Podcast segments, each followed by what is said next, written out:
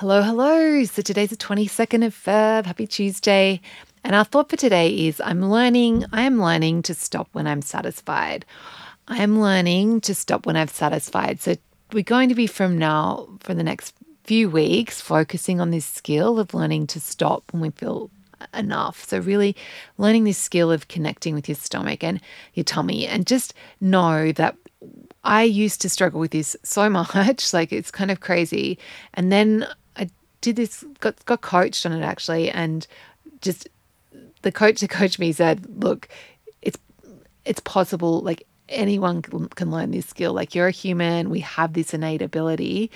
And as soon as I switched my mindset and I started thinking, yes, I can learn this skill, it's possible for me to learn, and I stopped all the negative talk, like it just fell into place really quickly. So we just want to like if you're not believing that it's possible for you just you can you want to add in maybe it's possible for me to learn but just remind yourself this is a skill that you're learning. It's a skill all humans can learn. Like i'm a human i can learn this skill.